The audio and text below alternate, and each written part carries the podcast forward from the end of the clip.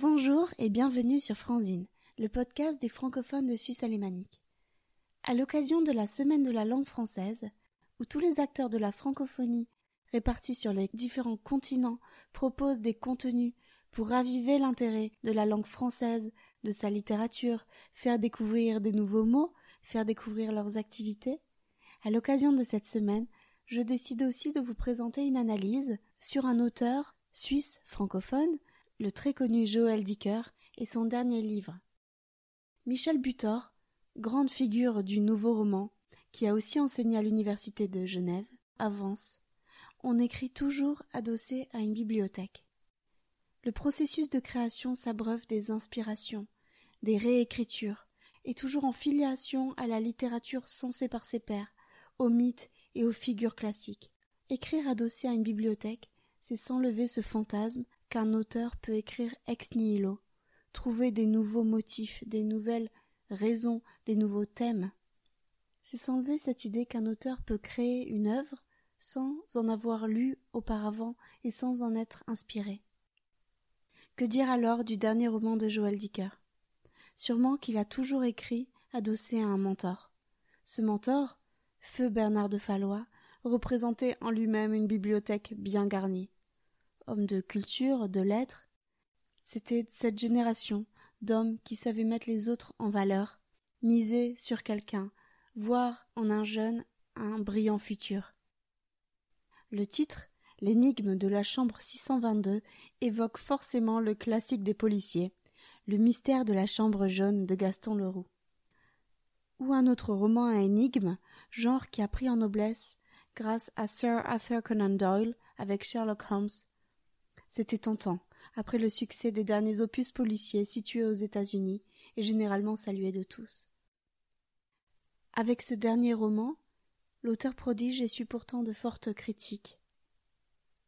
Pour cette semaine de la francophonie, je vous en présente mon analyse en passionné de littérature est désormais tournée vers la valorisation de la francophonie en Suisse. Ce qui m'intéresse au plus haut point, c'est de savoir s'il y a un public particulier francophone, suisse, et s'ils sont des attentes particulières. Joël Dicker est un auteur à la mode, c'est certain. Le jeune genevois ne fait pourtant pas partie de la vague de livres, pardon pour l'anglicisme, easy reading, feel good, qui se lit facilement, qui te fait sentir bien. Ces romans se construisent sur l'enchevêtrement des intrigues, et non le roman fleuve, avec une histoire qui se déroule tout simplement. Le roman policier oscille par nature sur une structure duelle régressive entre la scène du crime, finalement mineure, et l'histoire de l'enquête, qui permet de reconstituer les motifs et les conditions du crime. Ajoutez à cela l'évocation d'autres personnages, d'autres relations, jetant un trouble sur l'élucidation du crime, qui finalement ne peut se faire qu'une fois qu'on a toutes les données, à la toute fin, et qui met l'auteur et son enquêteur en position de toute puissance, de réussir l'un avec l'autre un tour de force, dénouer tous les nœuds qui ont fait l'intrigue, et qui ont donné du souci au lecteur, qui, lui, n'avait pas de prise pour résoudre cela. Dans un roman policier classique, les personnages n'ont qu'un rôle fonctionnel. Adjuvant opposant, suspect informateur, criminel innocent. Mais les aspects sociaux et psychologiques de chacun ne sont pas étudiés. Il ne s'agit pas de romans de la conscience avec des personnages de folle épaisseur humaine et romanesque. Quand je lis cette première critique à l'égard du roman de Joël Dicker disant les personnages et leurs dialogues sont un peu pauvres, je me dis qu'en fait il est tout à fait dans le style annoncé, dans le style de l'énigme. La seconde critique qui est revenue pour cette énigme-là, c'est On se perd dans les différents allers-retours de la temporalité. Oui, roman pas facile à suivre, mais c'est encore une fois symptomatique du style. Il faut savoir que pour un écrivain assez reconnu, de telles critiques peuvent être un tremplin. Le succès de Dicker fascine, et pour la première fois, il présente un roman qui tient aussi sur le personnage de l'écrivain. Il se met en jeu lui-même, on entend sa voix, ses confidences, ses faiblesses même. Il est un écrivain qui boite, qui se raccroche à l'énergie d'une femme rencontrée dans un hôtel et qui lui rappelle son art et sa plume, qui le met au travail. La raison de la faiblesse de Joël Dicker est le prétexte qu'il prend pour écrire ce livre. Il a perdu un ami, un mentor, une figure de l'édition française, celui sur lequel repose tout son succès. Dans ses digressions privées, Joël Dicker rend hommage à Bernard de Fallois des éditions du même nom. Il devient pour tous les lecteurs post-mortem la figure de l'éditeur de Dicker. Il associe ainsi son nom et sa carrière à jamais à son succès. Maintenant, après avoir lu ce livre, quand vous entendrez Bernard de Fallois, vous entendrez Joël Dicker. L'écrivain fait son travail de deuil par l'écriture, mais il en profite aussi pour mettre fin aux polémiques de littérature marketing, en assumant très bien que son éditeur l'a poussé en haut des ventes pour le faire connaître. Cette idée qu'il n'y a pas de honte à la réussite et à mettre les moyens pour y arriver, c'est plus suisse que français, n'est-ce pas? En tout cas, il montre l'aspect réaliste de l'édition, mais surtout l'aspect humain d'une rencontre. Les écrivains préfèrent en général dire Je suis connu pour mon simple talent, parce que j'ai été reconnu par tous mes pairs, que tous les lecteurs m'ont encensé. Mais pour une réussite aussi rapide et fulgurante, il faut des adjuvants, il faut justement rencontrer ces éditeurs qui vont nous mettre en haut des piles. Et c'est ça dont parle Joël Dicker. Pour moi, c'était très honnête de voir un petit peu de réalisme, de réelle littérature. Parce que quand on est aussi soi-même dans des processus d'écriture et qu'on attend qu'on vienne frapper à notre porte pour notre propre talent, on voit qu'en fait, euh, on peut toujours attendre et qu'il y a un vrai travail commercial à faire. Ça peut paraître contradictoire avec la littérature et c'est pourtant la réalité. Joël Dicker parle donc de la personnalité, de la carrière de son éditeur. Il s'en absorbe. Ce côté plus autobiographique montre ses fragilités, son quotidien d'écriture aussi, se lever tôt, se mettre à son bureau, avoir une assistante. Ses peines de cœur, ces peines de cœur qu'il n'enjolive pas. La manière dont la littérature le poursuit par son statut et les histoires qui se présentent à lui, par sa formation d'esprit, cette formation que lui a donnée l'écriture. Quand il voit une situation, il imagine toute la trame derrière, les choses qu'on ne voit pas.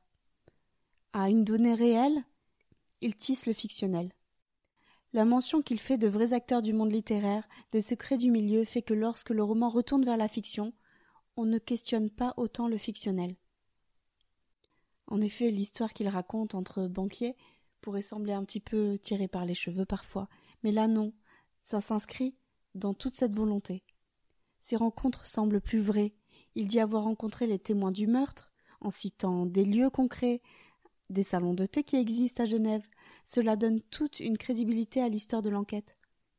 L'auteur de best-sellers se fait appeler nonchalamment l'écrivain. Il a décidé de se montrer à jour, de mêler ceci à une enquête sur ses terres donc. À Genève. Genève, le lac, les montagnes, la station de Verbier. Comme cette cartographie reconnaissable pour nous, européenne pour un auteur qui se passionne de culture américaine, comme cette cartographie est satisfaisante pour le public suisse. Qui avant avait ainsi écrit, à si grande échelle, des histoires de banquiers et de meurtres sur terre suisse Et voilà la troisième critique qui apparaît. Dicker ne se nourrit que de clichés sur les milieux de la banque, leur dynastie stupide, du luxe, des épouses de l'Est, les services secrets suisses. La question est de savoir si c'est des clichés ou une réalité. Ces ingrédients permettent pourtant de conjuguer les thématiques du pouvoir, les passions, l'argent, les fantasmes populaires, les sentiments, la nostalgie, le crime et le suspens. C'est plutôt une belle promesse.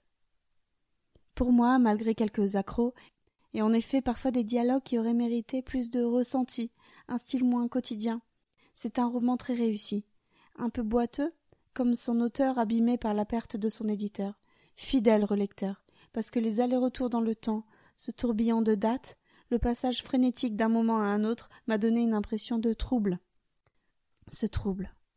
Trouble lié à la taille du roman, au personnage perdu aussi, me donne un sentiment d'instabilité générale. Le côté intime s'arrête un peu tôt. Ce monde des banques me paraît aussi instable. Est-ce là une critique cachée?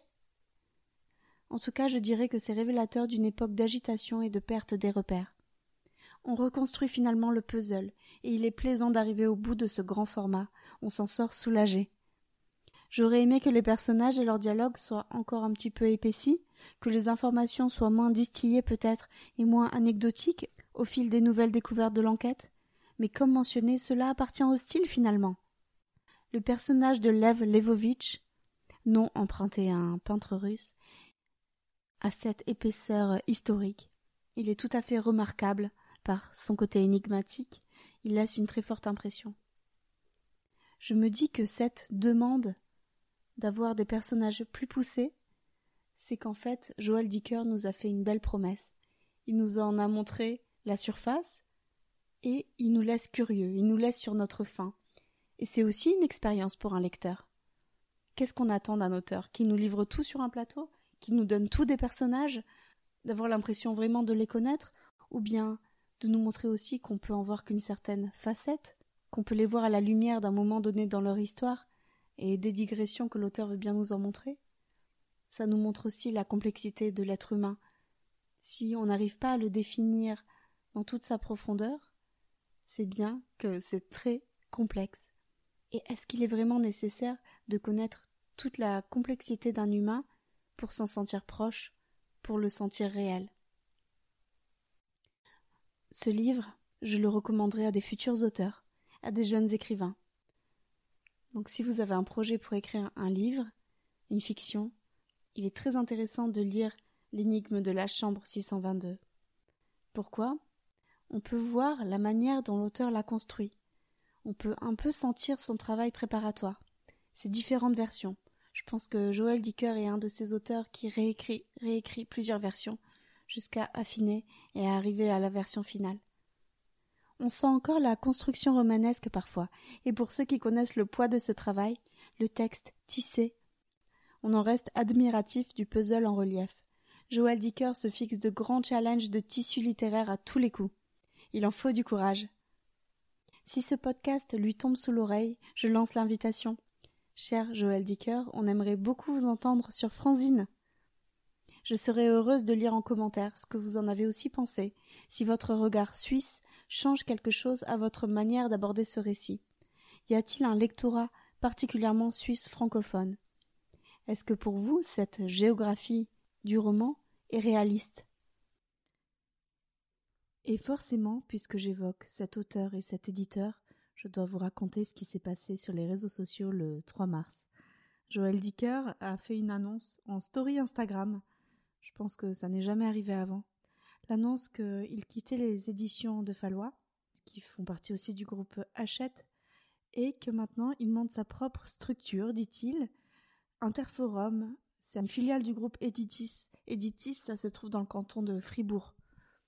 Il expliquera ça plus tard, dit-il, mais en tout cas, il reprend les droits sur ses romans en fin 2021. Et donc, on achètera, j'imagine, même les romans parus, on devra les acheter dans sa nouvelle maison d'édition. C'est un vrai coup de théâtre, déjà par la manière de faire, ensuite par le fait que ce soit rapporté par euh, tous les médias, France Info Culture, l'Express, RTS, Le Point, Le Figaro, Le Matin, j'en passe. Ce coup de théâtre secoue les maisons d'édition, parce qu'elles voient que les auteurs, quand ils sont comme ça des personnalités, Joël Dicker, ça a été l'auteur le plus vendu de l'année en France. Donc euh, quand ils ont une telle personnalité aussi forte et qu'ils savent utiliser leur nom et leur notoriété, même s'il dit que c'est la première fois qu'il fait une story euh, sur les réseaux et surtout pour faire une annonce, eh bien, ces auteurs prennent un petit peu de pouvoir. C'est toujours la question pour les artistes c'est toujours la difficulté aussi de se rallier à une maison d'édition, à un producteur, et finalement d'avoir que très peu de retours sur tout, l'aspect créatif, simplement parce qu'ils ne peuvent pas se diffuser eux-mêmes. Alors ce qui est attachant à nouveau, c'est que dans sa story, il rappelle son amitié à Bernard de Fallois et sa fidélité, mais maintenant qu'il n'est plus, il explique que c'est la raison pour laquelle il fait chemin seul, et pratiquement comme si c'était ce dernier qui l'avait mené à cette indépendance. Je le comprends comme ça, et de même que le livre tombe donc euh, à point nommé, il fait un dernier hommage, et je pense que son prochain roman parlera d'un renouveau, d'une résurrection, d'un travail de deuil et comment se reconstruire après ça, et toujours bien sûr de d'écriture. Alors il n'en a pas donné d'indice, c'est que une supposition, nous verrons bien. Je dois dire que je souhaite très fort que ça parle de ça aussi, vu l'histoire qui vient d'éclore. Donc euh, nous continuerons à suivre cette actualité, si ce n'est pas par podcast, ce sera par petit texte. Et à nouveau, Joël, tu es le bienvenu pour nous parler de ta nouvelle structure aussi. Il y a beaucoup de tes qui vivent en Suisse alémanique et peut-être que ça peut les intéresser de t'entendre de vive voix. Merci de votre écoute pour cet épisode spécial Semaine de la francophonie. On se retrouve sur Franzine pour de nouvelles interviews très bientôt. Merci.